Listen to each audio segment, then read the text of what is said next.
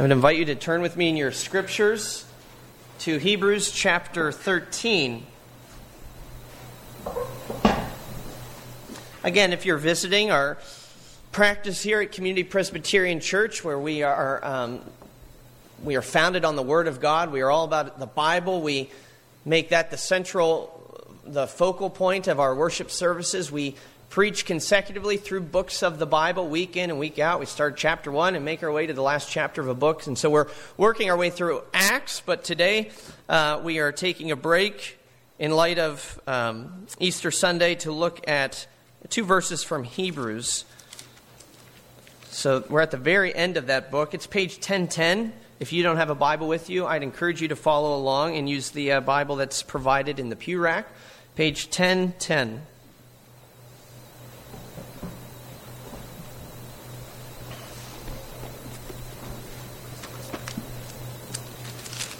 This is the word of the Lord to us today, verses 20 and 21.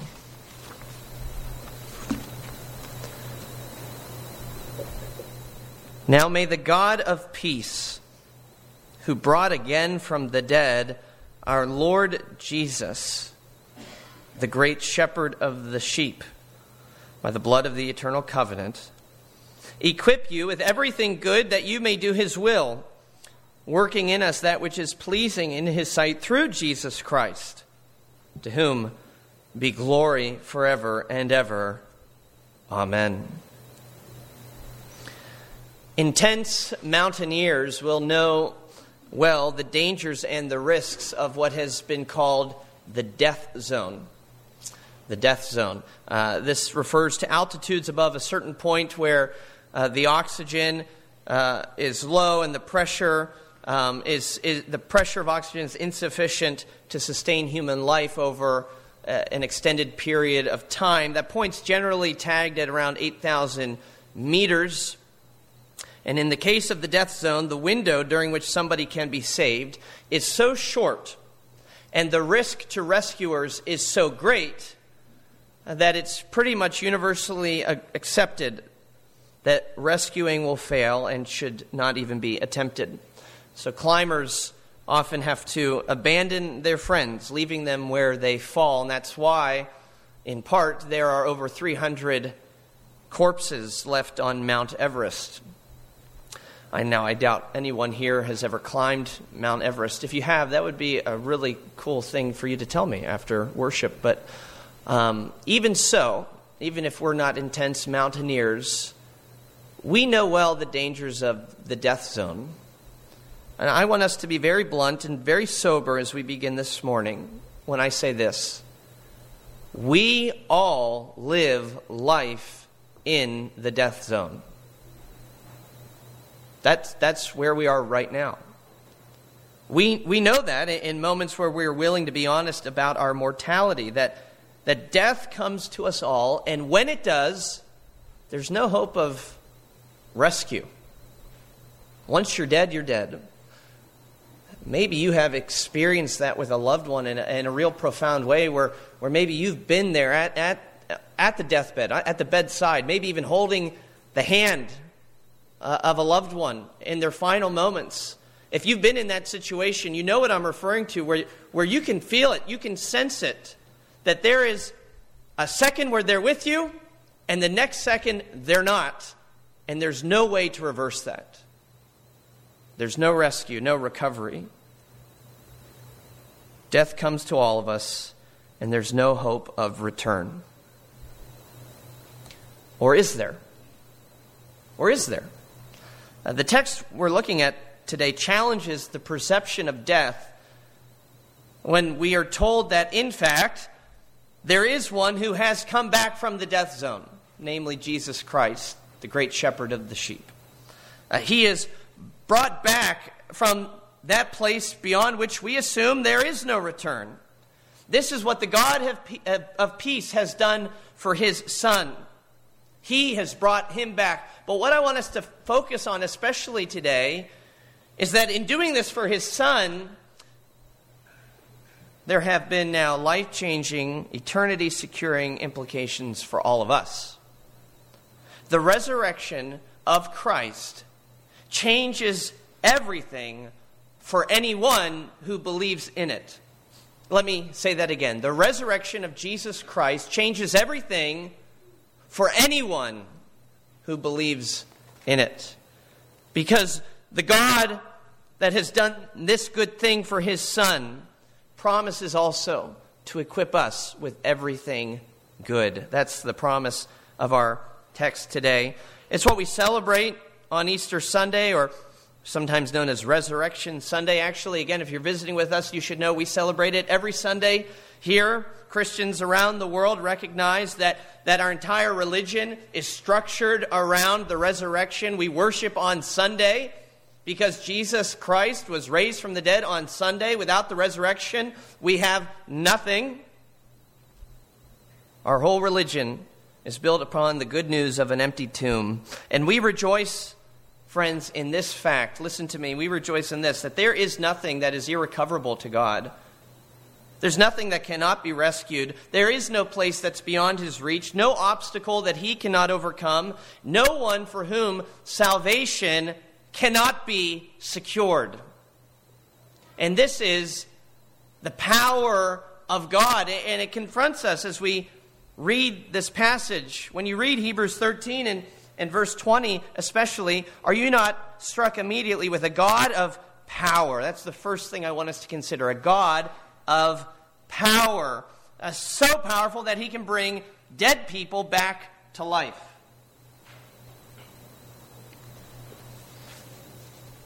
The word for brought back, uh, brought again in the ESV, I, I, I pre- prefer the NIV's translation, brought back from the dead, uh, literally means to bring up or to lead up. It's a directional word. We find it in Mark chapter 9, uh, heading towards the transfiguration, the Mount of Transfiguration. After six days, Jesus took with him Peter and James and John and led them up a high mountain by themselves. Or we have Acts 9:39, uh, which we will look at next week. When Peter arrived, they took him to the upper room. Both of the words there are the same word that we find here, brought, uh, brought back from the dead. It has to do with being in a low place and ascending to a higher place. It's a good word to apply to somebody who has come back from the grave, isn't it? Because where is death? Death is down. Where, where do we put dead bodies? Into the earth, into the ground. And that's where Jesus went for us. After he died, he was placed into the earth, into the tomb. But he went further down than that, even, because we believe that the Jesus that died on Good Friday died as a sinner, and sinners deserve the depths of hell. For nearly 2,000 years, Christians around the world have confessed their faith that Jesus Christ was crucified, dead, buried, descended into hell.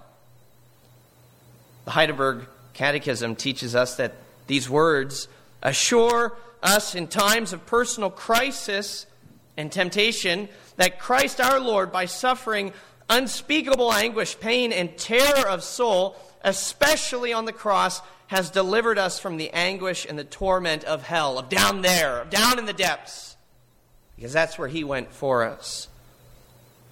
This is where He has gone, but He, he didn't stay there. The power of God is most magnificently displayed in the fact that Jesus didn't stay down, but he came up, up from the grave, he rose. We love to sing. And so that's the idea here in Hebrews 13. The God of peace who brought back up from the depths of death our Lord Jesus. Death is, death is down. The realm of death is down there. But I want you to know today that it's closer than you might think. Author Bill Bryson was once walking with an archeolo- um, archaeologist friend of his through the countryside of Norfolk in, in England. And his friend asked him, asked Bryson, if he ever noticed that old country churches nearly always seem to be sinking into the earth. And he pointed to uh, the closest country church to, they were, they were walking by. And he, And he agreed, yes, it looked like it was built into a depression in the ground. And so his archaeologist friend says, Do you know why this is? And Bryson admitted that he had no idea. And he was amazed at the answer. Here it is It is not because the church is sinking or because the church was built into the ground, it's because the churchyard has risen. The churchyard has risen. And you can picture old country churches. What else? What do they often have in their yards? Cemeteries. And this archaeologist went on to explain that in this particular country church, which probably averaged around 150, 200 members, the size of our church, has existed for centuries, it was a fair estimate to suggest that there was something like 20,000 people buried there over the years. And he said, That's a lot of mass, needless to say, and it is the reason why the churchyard has risen three feet. Now, what didn't strike Bryson when he heard this, who is an avowed atheist, is what struck me that that is a powerful illustration of the power of death. That, yes, it's down there, but it's trying to get closer. It is close to us, and it's creeping closer every day, and it has a single desire, and that is to swallow you and I up, to devour us. That's the power of death. But the power of death is nothing compared to the power of God, the power of God that can bring somebody back up from death itself. And when we know that Jesus was brought back from the dead, brought up from the dead even, then we can spit in death's face and say, Oh, death, where is your sting? Oh, grave, where is your victory? Friends, if you're a Christian today, death will not swallow you up. Rather, death has been swallowed up in victory. That is the power of our God. And this text teaches us that bringing Jesus back from the dead was all part of the plan of God. So we see a God of power. See, uh, secondly, a God of, of God of promise. May the God of peace, who brought again from the dead our Lord Jesus, the great shepherd of the sheep, by the blood of the eternal covenant. That word covenant should make you think plan, promise. That this didn't just kind of happen willy nilly, that this was part of God's plan. Friends, there was a promise that God made in eternity past to save sinners, even if it meant the death of his son. That was a promise God made in eternity past, and on Easter Sunday, he made good on that promise. I think, again, the NIV places the clause together in a manner that's more helpful than the ESV. This is how the NIV reads it. It says, May the God of peace, who through the blood of the eternal covenant brought back from the dead our Lord Jesus Christ. It helps us to understand that it's through the covenant that Jesus is raised up. It's according to God's plan and promise to save sinners. I have said this before, and I will say it again today, and I'll say it again a lot more times probably, that the cross was not plan B. The, the empty tomb wasn't plan B. The resurrection wasn't God trying to fix a mistake that shouldn't have taken place. To defeat death, our triune God had always purposed for the Son to die. Now, in the ancient world, think Old Testament and even older, uh, when, when two people would enter into a, a, a pact with one another, a promise, a covenant, they often did so by way of bloodshed. Uh, covenants were, were promises made in blood. So, for example, an animal would be killed as a sign to show that the obligations that the two parties were entering into were very serious. It was a matter of life and death, and they would even walk in between the, the blood and the guts of this animal as a way of saying, I, I'm staking my, my life on this promise so that if I break the promise, I, I'm, I'm conceding that I should be like this dead animal. It's kind of akin to maybe the ways you might have made promises when you were a little kid. When you really want somebody to know you mean it, you say, Cross my heart and hope to die. That's how serious this is. I recognize it's a life or death matter. Well, God was so serious about his promise to save sinners that he makes the promise in blood, but not the blood of bulls or goats, the blood of his perfect, precious, only, and beloved Son. But Jesus doesn't remain dead because the resurrection is part of the plan too.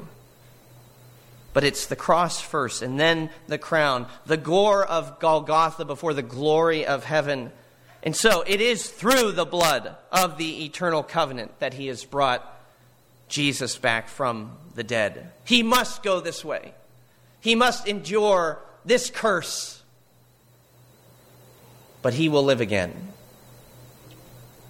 And we have to take such comfort that this promise of God is eternal, everlasting. Isn't that a wonderful word for our hearts to treasure this day? That God's plan and promise to us is an eternal plan and an, an eternal promise. One that was made in eternity past and one that will continue on into eternity future, if we could say it like that. Charles Spurgeon explains it like this He says, The covenant is everlasting because it will never run itself out. It will be fulfilled, yes, but it will still stand firm. When Christ has completed all and brought every believer to heaven, when the Father has seen all his people gathered in, the covenant in its the covenant, it is true, will come to a consummation, but not to a conclusion.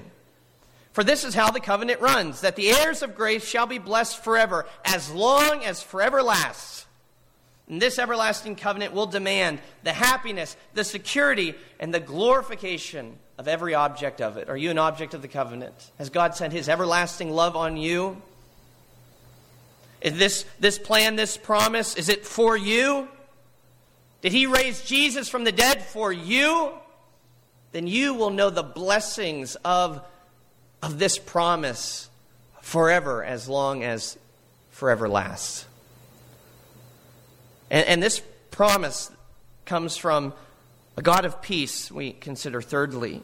I passed over this title up to this point because I want us to see that the resurrection and the eternal covenant of grace all flow from God of peace to the author of Hebrews when he thinks on the power of God to bring people back from the dead, when he thinks of the promise of God to save sinners, he's thinking of the peace of God. And so he uses this title, the God of peace. Well, why, why is that? Why this title? Undoubtedly, what's behind the term is, is the Hebrew notion of shalom. That's one of those Hebrew words we have heard, we, we kind of know, but it's hard to pin down and define. It, it means more than peace, it means wholeness, it means uh, perfection. It's how God made the world before sin entered, and it's how he will remake the world. The great prophet Isaiah paints a beautiful picture uh, of the world of peace as it, as it will soon uh, dawn in the last day. In Isaiah 11 6, the wolf shall dwell with the lamb, and the leopard will lie down with the young goat and the calf and the lion and the, the fattened calf together, and a little child shall lead them. Does that imagery not speak of this idea of, of peace, of perfection, of blessedness? And you know what doesn't fit into that picture? Death. Death doesn't fit into that picture. Animals of prey that would normally rip these weak and helpless creatures to shreds for dinner, now they, they relax together death is missing from the picture because death is antithetical to shalom. Real peace is about life and life with God. And yet, for God to secure life for us, this is the wonder of the gospel, He Himself would have to die. In the person of His Son, He would die for us. And, and so, while peace and death are antithetical, we find in Scripture uh, somehow, though, that you have to have the one to have the other. It would have to be death in order for it to be peace for us. Uh, we read in Colossians 1 that Jesus made peace by the blood of his cross. Ephesians 2 Christ Jesus, you who, in Christ Jesus, you who once were far off have been brought near by the blood of Christ, for he himself is our peace. Friends, the God of peace went through pain, went through bloodshed, death itself even, and he came out the other side so that we would know this peace. Jesus Christ endured violence, the cruel violence of crucifixion, to secure your everlasting peace. your everlasting wholeness and life, that and so much more, even. Because our text goes on to say in verse 21 that this God of peace will equip us with everything good. And so we conclude today by considering the God of provision. And what the author of Hebrews wants us to see is that in light of the resurrection of Christ, we will stand in need of nothing because of the resurrection. You will not want for anything. God will provide for all your needs. I want to tell you today you could have it all. Now, does that sound like a scam, the slogan of some get rich quick scheme? Well, it's actually the message of Easter. It's not a scam and it's not a hoax. What we're learning here is that because Christ was raised from the dead, you can know that God will equip you with everything good. You could have it all. I want you to know today, brothers and sisters, that your life is not beyond repair, it is not beyond rescue.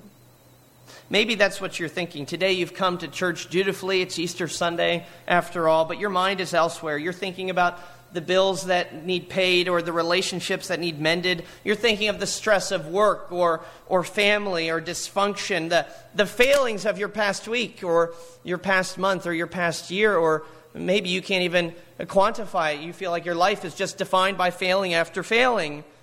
And you're thinking today that you are a wreck and you are a mess, and yes, your life is beyond repair. It's beyond rescue. But know today that God brought Jesus back from the dead to show you that He can bring you back too. He can revive you too. He can rescue you too. And He will equip you with everything good. What does it say? That you might do His will. That's, that's the key to our discontentedness and our despair, the sadness that we experience in life. The ultimate reason for our disappointment is that we're sinners who rebel against God's will. We do not walk in His ways. There's no happiness, though, to be found there. And so we live life with, with this weight of, of sorrow and sadness and unfulfillment, and we try to look for that fulfillment in all the wrong places. And yet, Hebrews is telling us no, no, no, you need the God who gives you everything good that you might do His will. And when you do His will, well, there's blessing.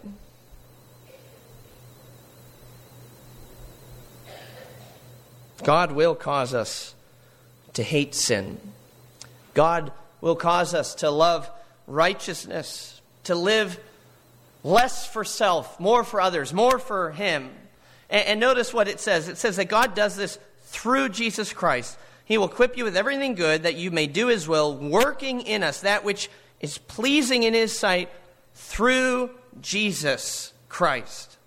He provides for our ongoing needs through Jesus. We didn't just need Him to die on the cross, we didn't just need Him to be raised on the third day. We need Him every single day. And that's why it's such good news to read that God has raised from the dead the great shepherd of the sheep. It's no coincidence uh, that the author of Hebrews uses this language.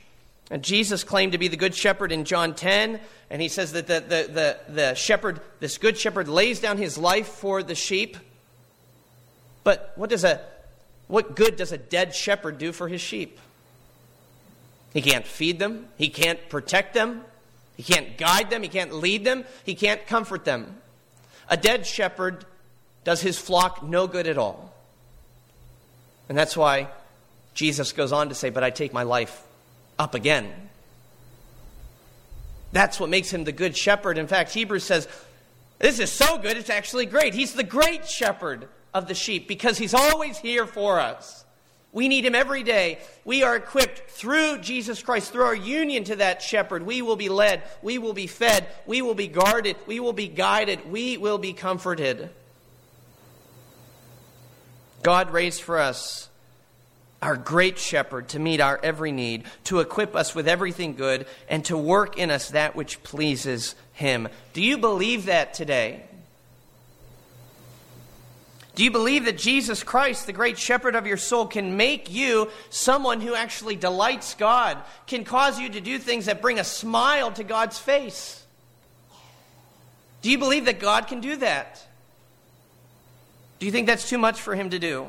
Uh, think of your life. Think of the ways that it's fallen short of what you've wanted, and, and let's be honest, what you know is expected of you, what you know your life should look like.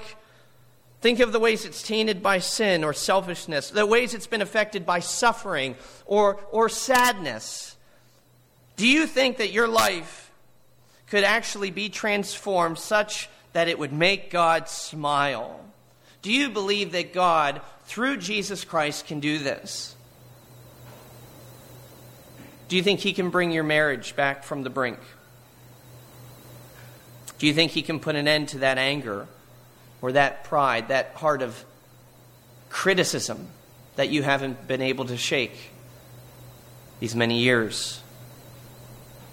Do you believe that God can and will cause you to give up that addiction? Can He comfort you in time of loss or loneliness?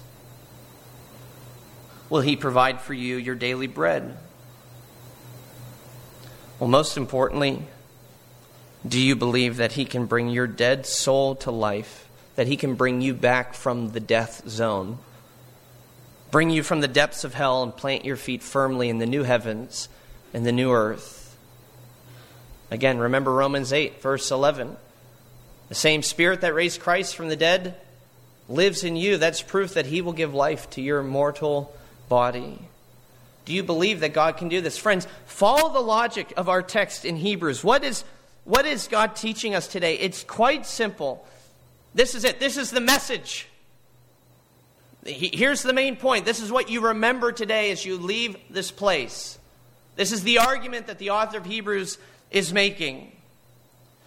If God brought Jesus back from the dead, he can bring you back too.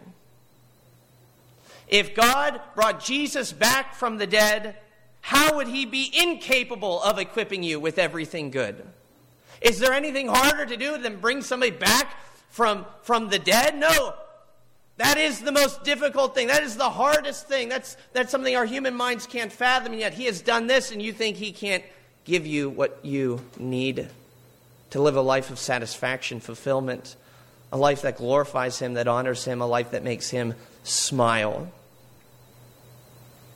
I think there's a corollary here to another comforting text, Romans 8 and 32, which tells us, He who did not spare his own son, but gave him up for us all, how will he not also with him graciously give us all things? Paul points to the crucifixion as proof that God wants to give us everything that we need, that this is His heart, this is His desire, this is what He wants to do. He, he gave up His Son. Of course, He would give you what you need, He'll give you all things.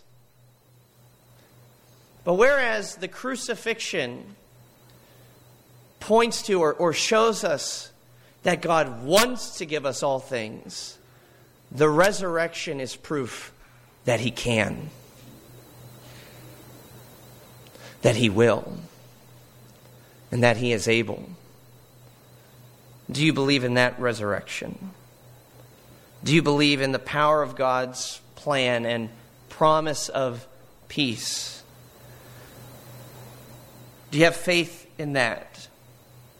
Do you have just enough faith to hold on to that? I want to tell you today if you have just enough faith to hold on to that, then when you leave these doors today, you leave with everything. To not have that faith, though, means you leave with nothing. You will not be equipped with everything good. You will not be prepared or qualified for heaven. But to just have this faith that God raised Christ from the dead, Paul tells us, you will be saved. That's all you need. And when you're saved, you have all things. Brothers and sisters, today, leave with that faith. Know that you walk away with everything, and you will say, with the author of Hebrews, to him be the glory forever and ever. And God's people said, Amen. Let's pray. Our Father, we thank you for the gift of the resurrection, that this was not only a display of your power, but a promise of your provision to us, that through the resurrection you would give to us everything good that we might do your will. We confess that we often live life in the shallow places, wallowing in, in pity and in much need and, and, and lack. And we think, oh, just a little more of this, a little more of that will make us happy, will finally fulfill us. But what we need is to walk in obedience to you, to do that which pleases you. That's where true blessing and joy resides. And we can do this because you have raised Christ. You will raise us to newness of life as well, to say no to sin, to say yes to righteousness. We are so grateful to know that death does not have the final word, that death cannot swallow us up because Jesus Christ went to death and you brought him up. And up from the grave he arose. This is our guarantee that we will be brought up as well. We praise and thank you. In the name of Christ, amen.